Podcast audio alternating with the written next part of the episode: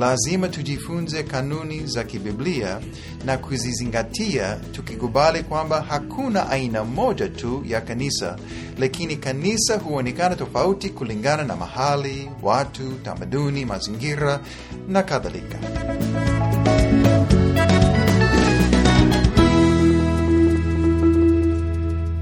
Karibuni sana viongozi wapendwa. Katika podcast ya leo na katika podcast mbili tatu zijazo tutaongea juu ya uongozi katika kanisa. Mara ninapotaja mada hii ya uongozi kanisani sisi sote tunapata picha akilini mwetu.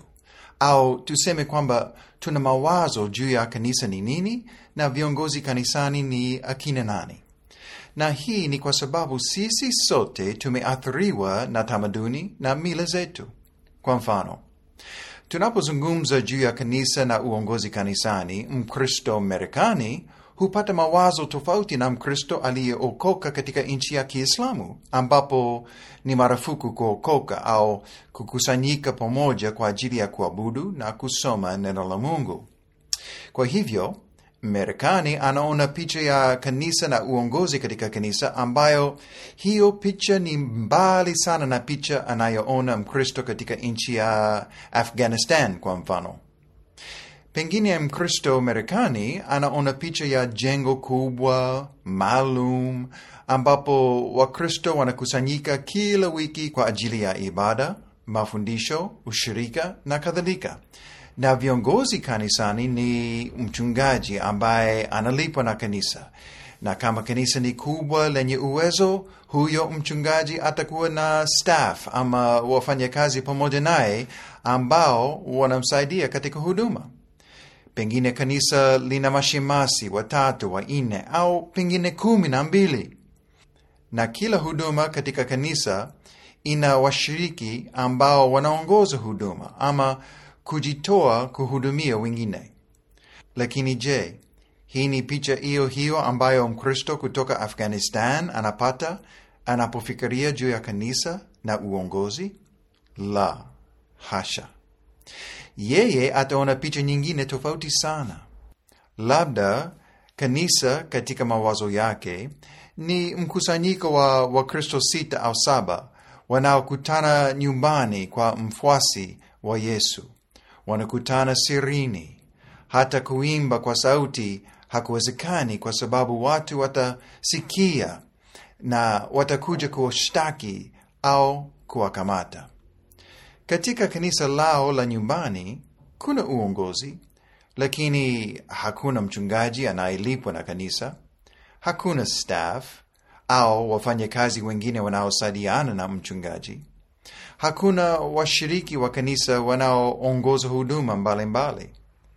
pengine hakuna shemasi bado kwa sababu hakuna hata mmoja ambaye ametimiza masharti ya shemasi kama tunavyosoma katika timotheo na tito hata katika nchi za kenya na tanzania kuna mifano mbalimbali mbali ya kanisa au aina mbalimbali mbali za kanisa kuna makanisa makubwa yenye majengo na viongozi wengi na baadhi ya viongozi wanalipwa na washiriki wa kanisa. Kuna makanisa vijijini ambayo ni madogo na wanakutana chini ya mti ili kusali na kusoma neno la mungu. Katika makanisa hayo madogo mtu mmoja tu anaongoza na anafanya kwa kujitoa kwa hiari akitumia uwezo na karama zake. Je kanisa hilo dogo ni kanisa halali machoni pa mungu? Au pengine kanisa lenye jengo na mchungaji wa kulipwa tu ni kanisa halali? Hapana. Tunajua kwamba kanisa la watu saba linalokutana nyumbani kwa siri hilo ni kanisa halali sawasawa sawa na kanisa kubwa lenye watu elfu na viongozi wanaolipwa. Na hayo yote yanakubaliwa na bwana na kutumiwa na yeye kujenga waamini katika imani kutii agizo kuu na kueneza injili. Ninasema nini? Hakuna aina moja tu ya kanisa halali. Na pia uongozi katika kanisa unaweza kuonekana tofauti kutegemea kanisa liko wapi katika mazingira gani na watu wa kanisa wameathiriwa na tamaduni na mila gani. Hivyo tunaposoma neno la Mungu na kuchunguza Agano Jipya ili kujifunza juu ya kanisa na uongozi kanisani, mara nyingi tunafanya hivyo kwa kuzingatia asili yetu ya kitamaduni, mila na uzoefu wetu. Na isikose, mara nyingi tunafanya kosa la kuchota mistari mbalimbali kutoka kwenye neno la Mungu ili kuthibitisha uhalali wa kile tunachofanya kanisani kwetu. Na tunapoona wengine wasiofanya kama sisi tunavyofanya, tunawaonea au kufikiri kwamba kanisa lao silo linalotakiwa na Bwana. Kufanya hivyo ni kiburi, wala hakumpendezi Bwana. Ndiyo maana ya podcast hii. Tukisoma neno la Mungu tunapata kanuni mbalimbali juu ya kanisa na juu ya uongozi katika kanisa. Kanuni hizo zinafaa siku zote na katika mahali popote. Lazima tujifunze kanuni za kibiblia na kuzizingatia, tukikubali kwamba hakuna aina moja tu ya kanisa, lakini kanisa huonekana tofauti kulingana na mahali, watu, tamaduni, mazingira na kadhalika. Tukijifunza kanuni za kibiblia juu ya uongozi kanisani, tutaweza kukubali kwamba uongozi huonekana tofauti kulingana na ukubwa wa kanisa, upevu wa kanisa na mazingira ya kanisa na kadhalika. Kanuni ni zile zile siku zote na zinafaa kwenye kanisa la aina yoyote na kwa watu wa mahali popote. Kwa hivyo, naomba tufanye jambo moja tunapoanza kuzingatia mada hii. Tuombe Bwana atusamehe, atusamehe kiburi yetu na kuondoa mawazo yasiyofaa au uelekeo wetu wa kuonea wengine wasio sawasawa na sisi. Tumshukuru Bwana kwa kazi kubwa anayofanya katika ulimwengu, akijenga kanisa lake hata katika nchi ambazo Ukristo ni marufuku. Na tusome maandiko matakatifu tukiwa na akili wazi tukijifunza kanuni ambazo Mungu ametuamuru juu ya kanisa na uongozi na kuzitumia kwa kanisa letu na uongozi wetu pale tulipo. Tukifanya hivyo, tutafanikiwa na kujengwa na neno na kuweza kukubali kwamba kuna makanisa ya namna mbalimbali na uongozi wa namna tofauti tofauti katika dunia hii, lakini Mungu ni Bwana juu ya yote na yeye huyatumia yote kwa utukufu wake. Kabla ya kuanza na kusoma neno, lazima tufahamu jambo jingine muhimu. Tunaposoma habari za kanisa katika Agano Jipya, tunasoma simulizi la kanisa lilipoanza na kukua. Tunasoma simulizi ambalo hutuambia ni nini kilichotokea, lakini si kila mara tunasoma kwa nini kilitokea au kwa njia gani.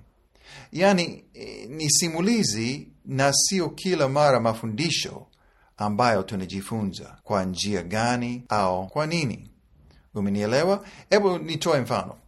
Katika Matendo ya Mitume mlango wa ishirini, Mtume Paulo alikwenda Troa, na katika mji huo kanisa lilikutanika ili Paulo awafundishe.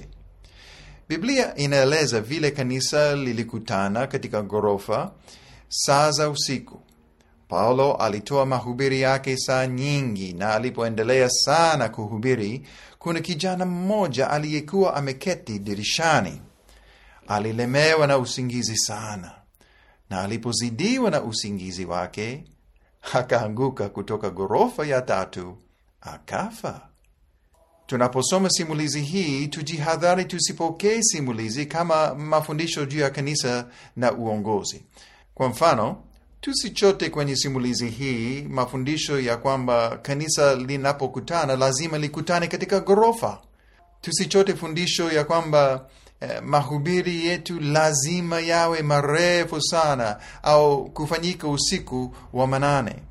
Tusichote fundisho ya kwamba kusinzia wakati wa mafundisho ya neno la Mungu. Ni hatari, kwa sababu Mungu huhukumu wasiosikiliza vizuri mahubiri na pengine atahukumu kwa kifo. La, kuchota mafundisho kama hayo kutoka kwenye simulizi ni upuzi. Lakini kupata kanuni kutoka kwenye simulizi hii inawezekana. Kanuni ni nini?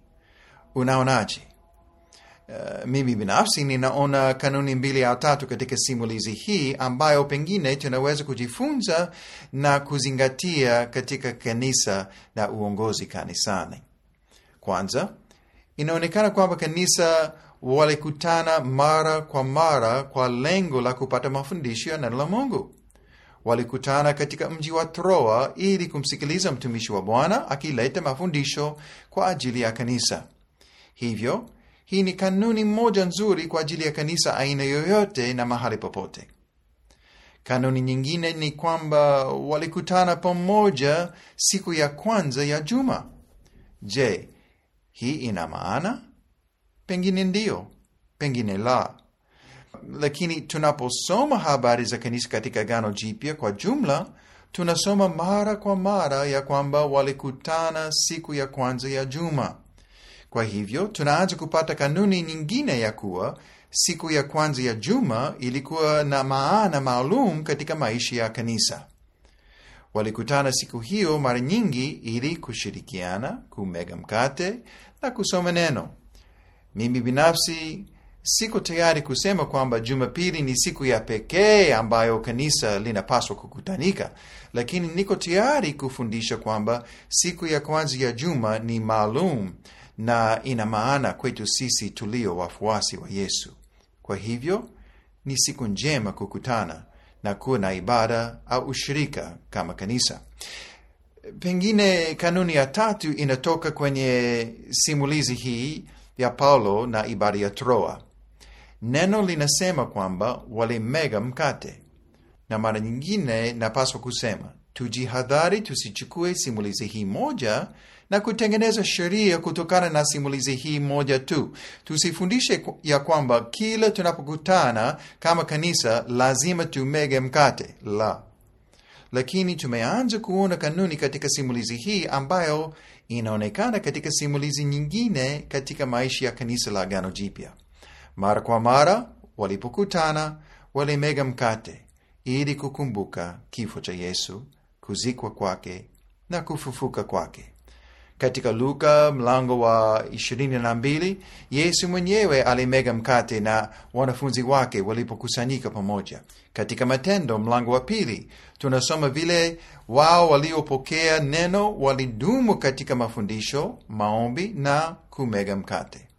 Kwa hivyo tunaangalia maisha ya kanisa kwa jumla katika gano jipya na tunaona kanuni ya kwamba walipokutana pamoja mara nyingine walikumbuka kifo cha yesu kwa njia ya kumega mkate. Lakini kumbuka hii ni kanuni tu. Hakuna amri ya kwamba tushiriki meza ya bwana kila jumapili ama mara mbili kila mwezi ama mara moja kwa mwaka ni kanuni ambayo hutupatia uhuru wa kufanya kama tunavyoongozwa na bwana na kulingana na aina ya kanisa na mahali pake. Nimehudhuria makanisa ambayo wana desturi ya kushiriki mezi ya bwana kila jumapili mara hamsini na mbili kwa mwaka. Na nimehudhuria makanisa ambayo wanamega mkate mara chache kwa mwaka tu. Na njia za kushiriki mezi ya bwana pia ni mbalimbali. mbali wengine wanatumia vikombe vidogo vidogo na kila mshiriki anakunywa kwenye kikombe chake na mtu kanisani anatengeneza mkate maalum usio na chachu na kutumia mkate huo maalum katika ibada. Lakini kuna makanisa mengine ambayo wanatumia kombe moja kubwa na kuipitisha kwa kila mshiriki na mkate wanaotumia ni mkate wa kawaida au chapati kwa mfano wengine wanatumia jusi ya zabibu na wengine wanatumia mvinyo. Jambo muhimu ni kanuni wala sio njia wala mara ngapi kwa mwaka kanisa linafanya. Vile vile hatusomi ni nani aliyesimamia kumega mkate. Pengine paulo aliongoza katika ibada ya mezi ya bwana. Au pengine mtu mwingine kanisani. Hatupati picha popote katika biblia kwamba kiongozi mkubwa aliyevaa mavazi maalum ndiye aliyeweza kuongoza katika ibada. La. Natumaini kwamba umeshanielewa. Tunachopaswa kutenda ni kusoma neno la Mungu kwa lengo la kujifunza kanuni zilizomo kwa ajili ya kanisa lake Mungu. Tuwe makini kujifunza ni kanuni gani ambayo ni muhimu tuweke katika kanisa bila kulazimisha masharti katika kanisa ambalo Bwana hakutegemea tuweke, na tuwe tayari kuwapa wengine uhuru wa kuweka kanuni hizo katika kanisa lao na uongozi wao kulingana na aina ya kanisa, ukubwa wa kanisa, uh, upevu wa kanisa na mahali pa kanisa kulingana na tamaduni na mila, bila kusahau vikwazo vilivyo katika nchi yao. Katika podcast zijazo tutasoma neno pamoja ili kufanya vivyo hivyo na kuelewa kanuni muhimu ambazo zinafaa kwa kila kanisa na kila kiongozi kanisani. Jiunga nami katika zoezi hili ili tuwe watendakazi wasio na sababu ya kutahayari, tukitumia kwa halali neno la kweli kama Biblia inavyosema katika Timotheo wa pili mlango wa pili mstari wa 15. Ninakuonea fahari kiongozi, na ninakuombea Bwana awe mwamba wako, kimbilio chako na nguvu ya maisha yako unapomtumikia. Mpaka wakati ujao, Bwana akubariki.